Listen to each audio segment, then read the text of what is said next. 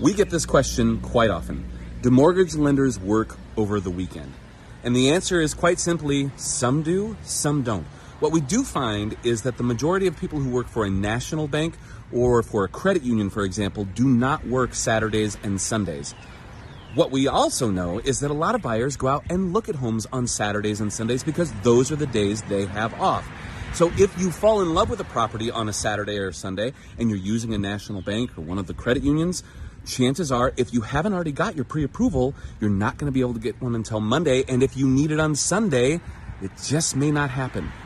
Here's a little advice. So if you are using a credit union or a national institution, which is great, be sure that by Friday you have something in hand so that if you fall in love with something on Saturday and Sunday and they need an offer immediately, you can do that.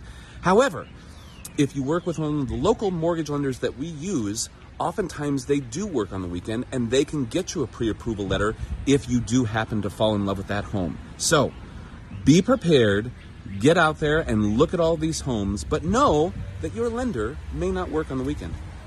I hope this helps everybody. Take care. I'm glad you stopped by.